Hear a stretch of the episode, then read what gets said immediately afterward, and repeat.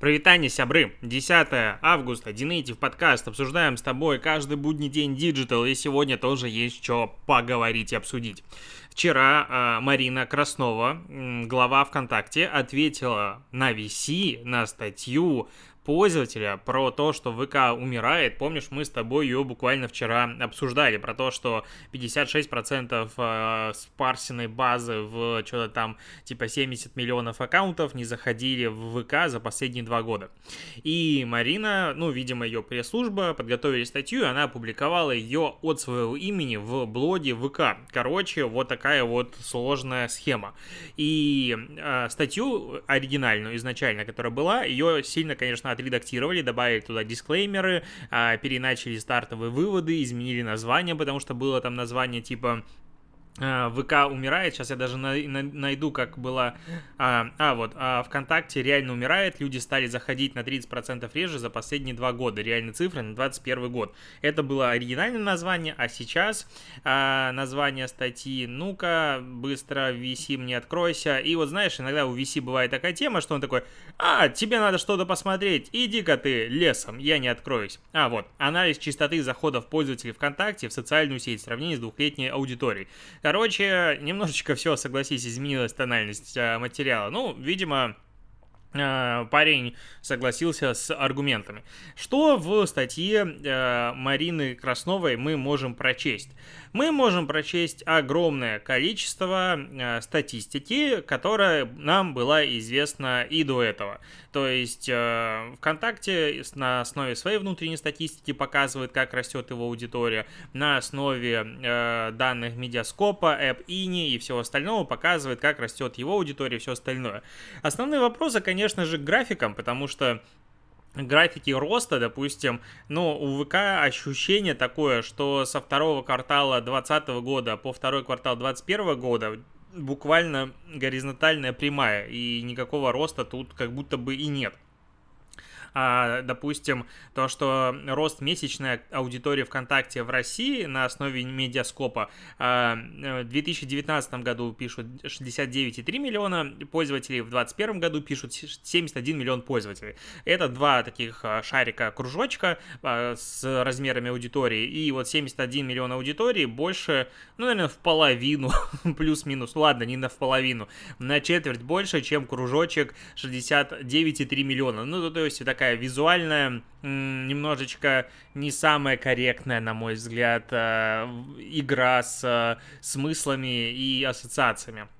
Вот, а, ну, это такая, такие моменты, к которым можно придраться, к данным App Ini или Медиаскопа придраться как бы вариантов нет, но а, речь про что? А, они говорят о том, что вот у нас есть рост аудитории, нас много, MAU, DAO растет и так далее, а в комментариях люди задают вообще другие вопросы, ну, потому что, ну, э, согласись, что MAU, DAO и все остальное не совсем корректно, даже у живого журнала аудитории по-прежнему, скорее всего, дофига, потому что там есть огромное количество материалов, материалов, на которые люди переходят из какого-нибудь Гугла, Яндекса и всего остального. Но при этом назвать площадку живой, ну, язык, э, честно, не повернется. И ВКонтакте в этом плане как будто бы не стали, ну, во-первых, удивительно, что они вообще ответили на это. Это круто, но удивительно. И не совсем понятно, а почему же они вообще тогда ответили. Потому что, ну, окей, у оригинальной статьи 60 тысяч просмотров к этому моменту, когда Э, я ее смотрю, а, и, возможно, такой вот э, быстрый набор аудитории и просмотров этим материалам, который является в том числе бизнесом, который является а, предпринимателями, ну, не то, что испугало, но э, запустил антикризисный вот такой вот менеджмент. А то, что ВКонтакте отвечает на материалы, ну, это реально круто. Я уже в прошлый раз проговаривал, что мне сложно представить, что какой-нибудь Инстаграм, Фейсбук, ТикТок, кто угодно бы ответил на один материал даже, ну, у нас вообще это невозможно. Где-то на Западе Западе, возможно, какая-то большая шумная статья э, такой бы произвела, и, в принципе, были ответы пресс-служб, но у нас это точно нет. И в этом плане круто, что такая коммуникация двухсторонняя может происходить. И, в принципе, ну, так как я digital-блогер, я общаюсь, пытаюсь общаться с разными представителями платформ, и вот ВК Одноклассники, с ними можно пообщаться в целом вообще без проблем. Ну, то есть, э, это люди, которые вот как бы сидят условно рядом с тобой, ты с ними можешь пообщаться. Инстаграм, Фейсбук, прощай, Ну, то есть, что? Россия? Это где?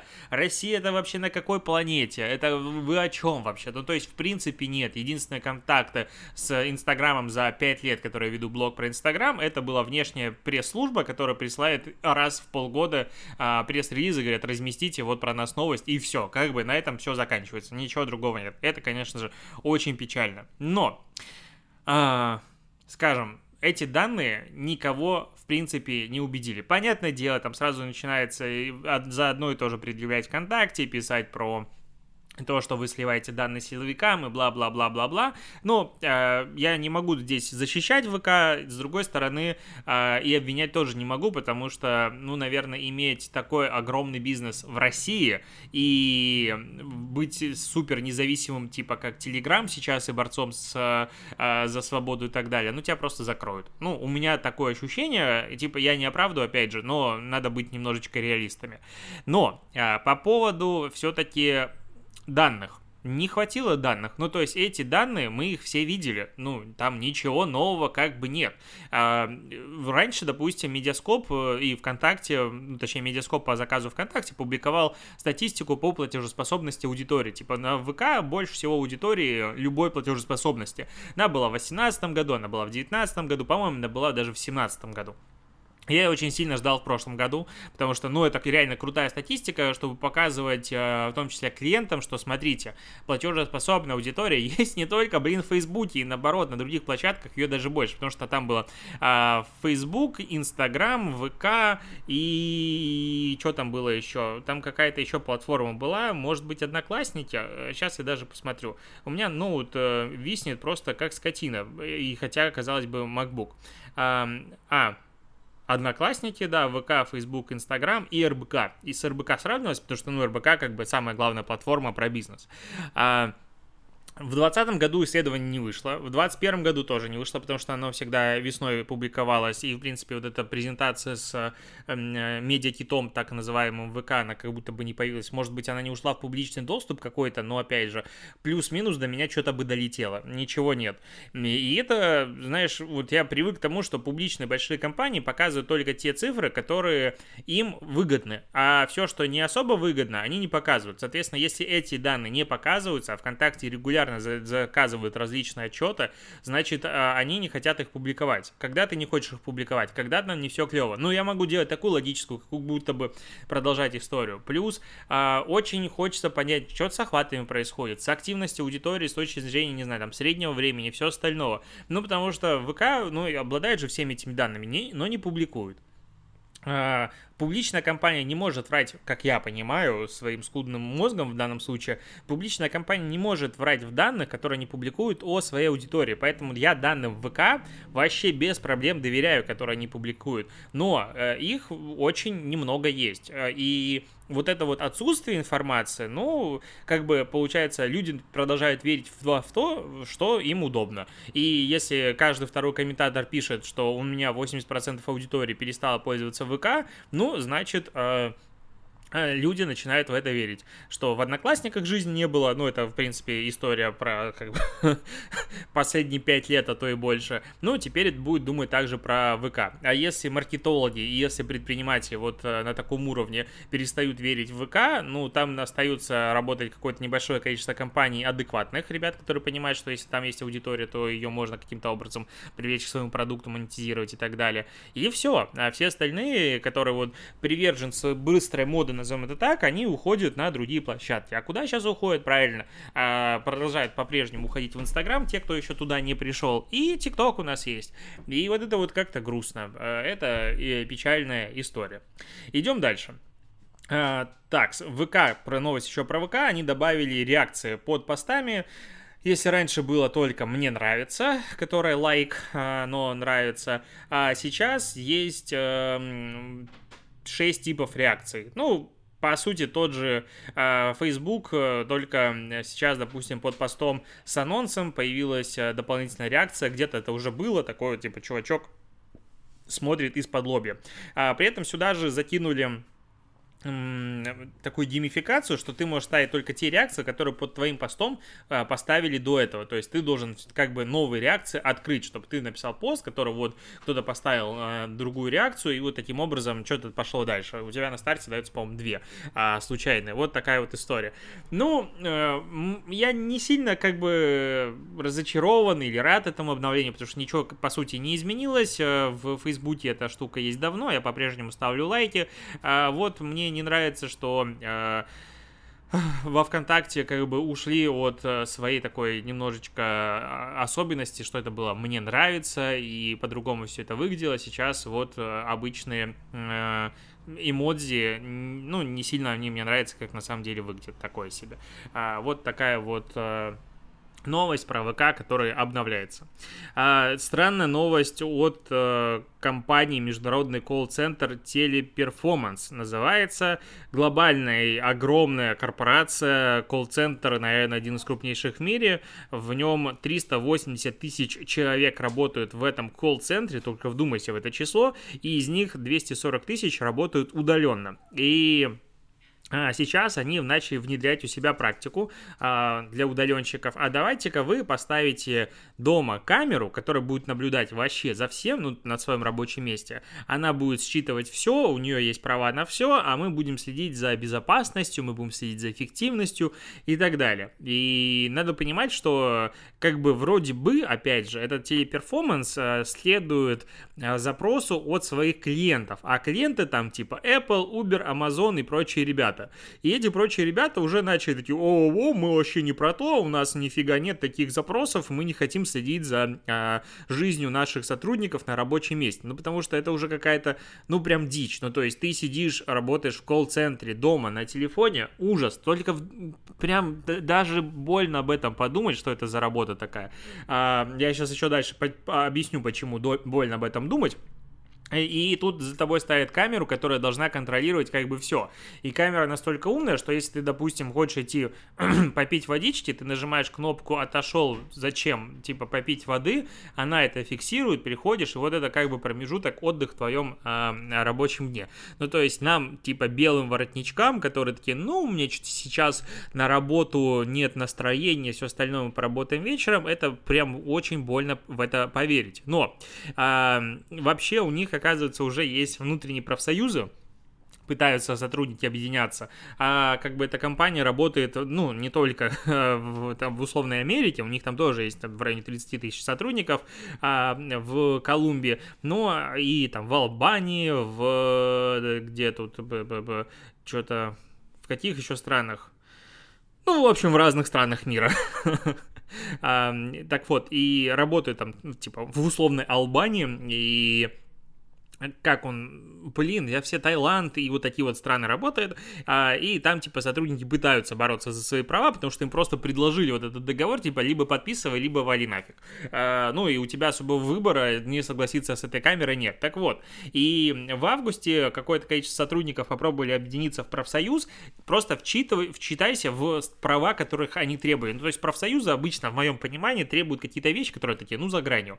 Так вот, свободу собраний без страха санкций со стороны работодателя, смягчение условий видеонаблюдения, оплату сверхурочных, 30-секундные перерывы между звонками, оплату стоимости оборудования для дома, для работы из дома, включая стол, стул и интернет. Ну, как бы ты вроде бы прочитал, это, ну, не то, что базовые принципы, это, то есть, в смысле, у вас этого нет, Но э, про оплату, допустим, оборудования для работы из дома, это сейчас становится достаточно популярной историей, и я полностью ее поддерживаю, потому что, ну, как бы это рабочее место. Оплату сверхурочных, то есть оплаты сверхурочных нет на такой работе, как бы, да, ну, понимаешь, это не креативная работа, где ты сидишь и придумываешь идеи, поэтому ты решил сдержаться по, а, подольше. Нет, это конкретно сверхурочные, которые прям вообще другие. 30-секундные перерывы между звонками, которых тоже, как я понимаю, нет. Но вот я тебе честно скажу, я подкаст записываю там в течение 20-30 минут бесконечного говорения, и это, ну, типа, выматывает. а, а если в течение 8 часов вот так вот э, сидеть на звонках и все это делать, это вообще жесть. А, такая же история была, а, попытаясь несколько сотрудников объединиться и не могу быстро найти какой-то другой стране, и, короче, а, в Колумбии, и их уволили, потому что типа, вы что, охренели? И при этом им выписали прописание компании, что, типа, ребят, давайте вы не будете препятствовать э, а, профсоюзам, потому что они из Франции, как бы Франция, профсоюзы тоже а, достаточно э, устойчивая для меня а, логическая связь, но, короче, им не дали. А, так, э, реклама в космосе появится. Э, SpaceX и какой-то канадский стартап планируют запустить вот уже, да уже по идее, а, в 22 году запустят спутник, ну это прям, значит, еще не скоро, но, короче, спутник запустят в космос, в котором будет ледовский плоский экран, короче, экран, а, который будет э, снимать камера. Ну, то есть, по сути, спутник будет состоять, получается, из чего? Приемник, э, какие-то там э, эти солнечные панели, и, и экран будет снимать камера. Соответственно, виден космос, как я понимаю, возможно, там будет видна планета, что-то еще, и на этот экран можно будет транслировать свою рекламу, оплачивать в биткоинах, и вот, пожалуйста, бери, выводи. Компании, кто хочет, может туда транслировать рекламу, таким образом ты сможешь, ну и будет идти постоянно трансляция, трансляция на Twitch и YouTube. И таким образом, как бы ты сможешь, типа, заказать рекламу в интернете.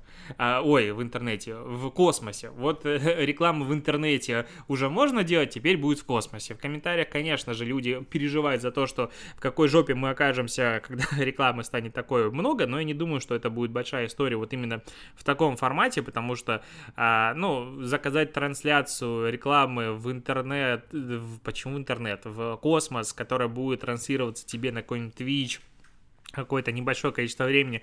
Конечно, прикольная история, и на старте это первые а, какие-то рекламодатели получат, возможно, дополнительный медийный охват, но дальше, я думаю, всем это надоест, и никто про это говорить не будет.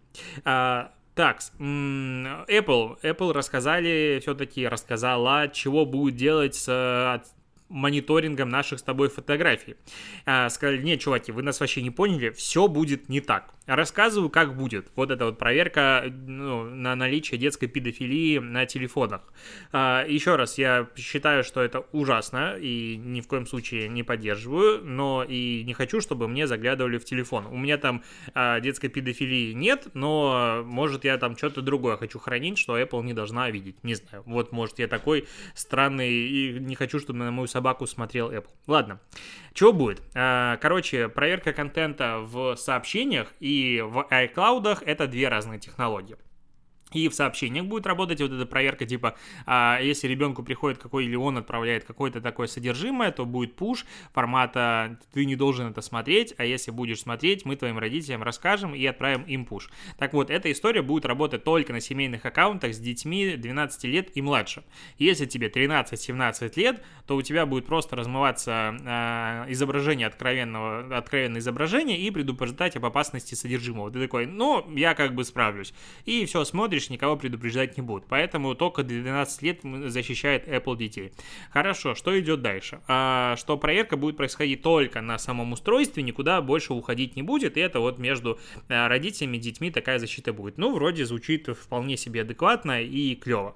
По поводу самих фотографий. Короче, эта тема будет работать только если ты придурок, э, ну, мало того, что педофил, еще и придурок, не отключил выгрузку фотографий в iCloud, и эти фотографии туда ушли. И вот в iCloud уже будет проверяться, причем сверка будет идти по а, существующей базе, которую какие-то правозащитные организации собирают, и то есть будет сверять только изображения, которые они уже знают. Не в принципе нейросеть какая-то будет определять, что вот здесь вот на фотографии что-то не то, а конкретно вот если нашли такие же фотографии, ты попал. Ну, вот такая будет история. И Apple, конечно же, клянется и божится, что мы не будем соглашаться с этими, как его, э, правительствами и какими-то другими требованиями на мониторинг вашей деятельности. Это все для защиты детей и все остальное. Что-то я не понимаю. Ну, то есть это какое-то такое странное решение, причем которое выкатывается два подряд. Такое ощущение, что либо пиар-служба решила посмотреть, как люди на это отреагируют, типа мы Apple, они схавают все что угодно, либо, либо это их какой-то косяк, провал. Ну, то есть это два больших обновления, которые могут существовать параллельно, и это можно было бы внедрять несколькими шагами. Ну, мне так кажется, возможно, было бы как-то лучше. Хотя, опять же, я не занимаюсь пиаром, могу ошибаться. Но вот с точки зрения этой технологии, которую правительство не будут, конечно же, а, пытаться применять к себе, вот я что-то не понимаю. Ну, то есть ты, в принципе, говоришь, что ты можешь это делать, и потом пока нет, нет, я с вами не соглашусь. Ну, тебя забанят. Ну, то есть, серьезно, какой-нибудь, не знаю, Евросоюз говорит, мы будем искать э, признаки ИГИЛ, запрещенной на территории Российской Федерации террористической организации. Как-то так называется, да? Вот. И вот они должны искать. Поэтому, если у тебя, ты должен Apple а, сверять и вот находишь этот черный флаг, какие-нибудь там документы, какие-нибудь фотографии, не знаю чего, а, какой-то литературы, там, все обложки понятно известны, ты должен нам эти данные передавать. Евросоюз это говорит. Ну, к примеру, вот я привожу примеры, какой-нибудь не, не Ирак, не Объединенные Арабские Эмираты, и даже не Китай с э, какими-то другими ужасными странами. А, а вот Евросоюз говорит, ну это же нормальное требование, мы вот боимся растущего терроризма на территории Евросоюза, давайте делайте. И Apple такие, нет, мы не будем делать. Ну, нате вам штраф миллиард. Будете делать? Нет. Ну и, короче, продолжится. Что за, что за телега? А, какая-то странная тупиковая история. Куда это все приведет, я вообще боюсь. Но выглядит как-то как будто бы неправильно. Так, э, идем дальше. К новостям зарплат к новостям работы. Эм, есть э, очень известный HR, э, насколько я помню, Алена Владимирская ее зовут. Мы с ней как-то делали, кстати, в Клабхаусе несколько э, сессий таких утренних, где она давала советы по работе и все остальное, отвечала на карьерные вопросы. Было интересно. Делали с ней такие включения. Вот, у нее есть стартап. Короче, она занимается тем, что ищет дорогих и редких людей и помогает им находить работу и наоборот. И вот она на основе какого там, там количества, 1174 источника вакансий личных запросов, она проанализировала, какие, короче, это чисто, по сути, опыт из ее окружения, личный все остальное, она вот делает вывод свой экспертный, то есть это не исследование рынка. Так вот, она проанализировала, из каких компаний э, чаще всего хотят нанять сотрудников. То есть вот топ-компании, откуда хотят нанимать, и топ-компании, откуда не хотят нанимать. Яндекс занимает первое место, 64%. То есть из Яндекса очень хотят нанимать сотрудников себе. Дальше идет большая четверка аудиторских и консалтинговых компаний. Это Deloitte, PwC, Ernst Young и KPMG. Потом идет... Э, X5, Retail Group или X5, 26%, Тиньков 11, Мегафон 11. Ну и дальше МТС, КНК, Озон, Альфа-банк и АФК система. Отсюда как бы очень хотят нанимать другие компании э, сотрудников себе. Откуда не хотят? 79% работодателей не хочет нанимать кандидатов из госорганов, особенно из налоговой, потому что они хотят каких-то проверок, которые могут прийти дальше, ну и вообще не слабо верят в эффективность работы в госорганах. Дальше второе место Сбер 52%, третье место 39% из Газпрома. Говорят о том, что Сбер платит очень много, и оттуда нанимать сотрудников и переманивать оттуда сейчас практически невозможно. А, вот, так, так говорят э, работа, ну, работодатели. Ну и в комментариях правильно заметили, что получается, что Яндекс не доплачивает, оттуда реально легко переманить сотрудников, предложить ему больше денег и таким образом забрать его себе, ну, потому что все хотят из Яндекса нанять. А вот из Сбера, получается, платят больше рынка, и оттуда нанять нереально, ну, как бы, людей. Вот такая вот какая-то, ну, логическая связь получается. А, ну, опять же, тут речь про такие белые воротнички и, э, ну, прям белые-белые воротнички, назовем это так, не про обычного рядового, не знаю, копирайтера, допустим, э, речь. Потому что, ну, опять же, не ходят за нами с тобой э, большие эйчары и не ищут нас вот так прицельно. А, что еще интересно в данном случае? А, в комментариях, а, я опять же, я не погружен в айтишную градацию, я знаю, конечно же, градацию senior, middle и все остальное, потому что я и сам пользуюсь в digital своем а, мире, но у Яндекса есть градация, я не особо был в курсе этого, 18 грейдов, возможно больше, но тут речь была про 18 грейдов, оценки уровня твоей, ну, тебя как специалиста в плане э, программирования, вот этого айтишники. И что там 18 грейд, он э, сам приходит в компанию, говорит, я хочу у вас работать, его берут. И там 16 грейд, сеньоры и все остальное, короче, есть разные грейды. Я, опять же, не погружен в разработку, и, возможно, все это знали, кроме меня, я не знал, тупой, каюсь, но мне понравилась эта градация. Ну, то есть, что, может быть, junior, допустим, там у него с 1 по 5 grade какой-нибудь, я теоретически говорю, middle, дальше какие-то градации, все остальное, то есть у тебя есть понятное какое-то э, продолжение твоей профессионального развития, э, и ты понимаешь, что на следующем этапе, вот, ты можешь там просить прибавку или что-то еще. У программистов это развито. В нашей, блин, SMM на digital отрасли вообще такого ничего нет. Понятное дело, что очень, ну, возможно, хотя и у нас такое можно внедрить. Я вот сидел, когда читал эти статьи и комменты, думал о том, что, блин, надо садиться и делать какую-то понятную, вменяемую градацию, что такое junior, что такое middle, что такое senior. Ну, потому что, ну, блин, это, мне кажется, важная штука, которую почему-то мы друг с другом пока не договорились. Надо вот прям запишу себе, чтобы, знаешь, вот эта мне штука мозолила глаза и никогда ее не сделать. Я для себя э, выделял всегда следующую градацию. Junior, он, возможно, знает, что делать, но не понимает, что делать, когда не получилось, ну вот как бы так, типа ты, окей, у тебя есть какой-то алгоритм работы, но если это не получилось, ты не знаешь, как это исправить. Middle э, понимает, что делать, э, понимает, как исправить, но э, если что-то не получилось, но не может это делать, скажем так, бесконечно и не может объяснить, э, почему так произошло. То есть ты сделал, ага, что-то сработало, не сработало, ты можешь предложить альтернативный вариант, один-два там каких-то раза.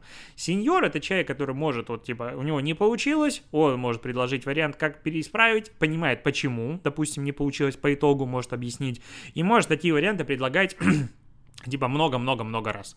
Вот я для себя, вот именно когда мы говорим про какой-то формат э, social media маркетинга, вынес такую градацию. То есть э, сеньоровский уровень это человек, который понимает, почему что-то пошло не так и может э, исправить эту ситуацию.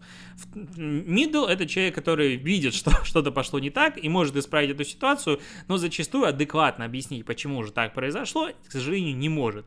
Junior это вообще человек не понимает, почему так произошло, он имеет какие-то стандартные наборы э, инструкций, вот типа как делать. Делать так, раз, два, три. Вот такая градация какая-то есть. Она кривая, она косая, она не объясняет много чего, но я для себя в голове так объяснил. Потому что, ну, э, знание рекламного кабинета, либо какие-то такие очень базовые истории, они вообще не имеют никакого отношения к медлам, к сеньорам. Там другой уровень должен быть а, понимания. И в данном случае я вижу это как раз-таки как ответственность и как а, возможность работы в ситуации, когда что-то пошло а, не так.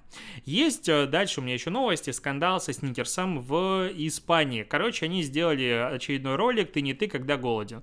А, и сидит а, в, ну, в этом ролике, они сидят на побережье, два друга, и какой-то местный певец Алис Гибаджа, и он заказывает сексуальный апельсиновый сок, и он такой весь из себя манерный, длинный волос, такой, пожалуйста, что мне дать, там, вот, вот такой вот а, речь, типа максимальная м, угар над манерностью, и вот, типа, если а, в каком-нибудь КВН региональном, очень далеком, попросить комиков, а, плохих комиков, а, показать, как выглядит гей, то это будет вот именно эта стереотипность. А, помнишь, а, был ролики, посвященные голосованию в поправке Конституции. Вот даже запомнился ролик про гея на передержке. Или это было голосовыборы. Ну, вот гей на передержке. Помнишь, вот такой чувак там такой, а, что там, вот это, вот именно вот такой вот персонаж.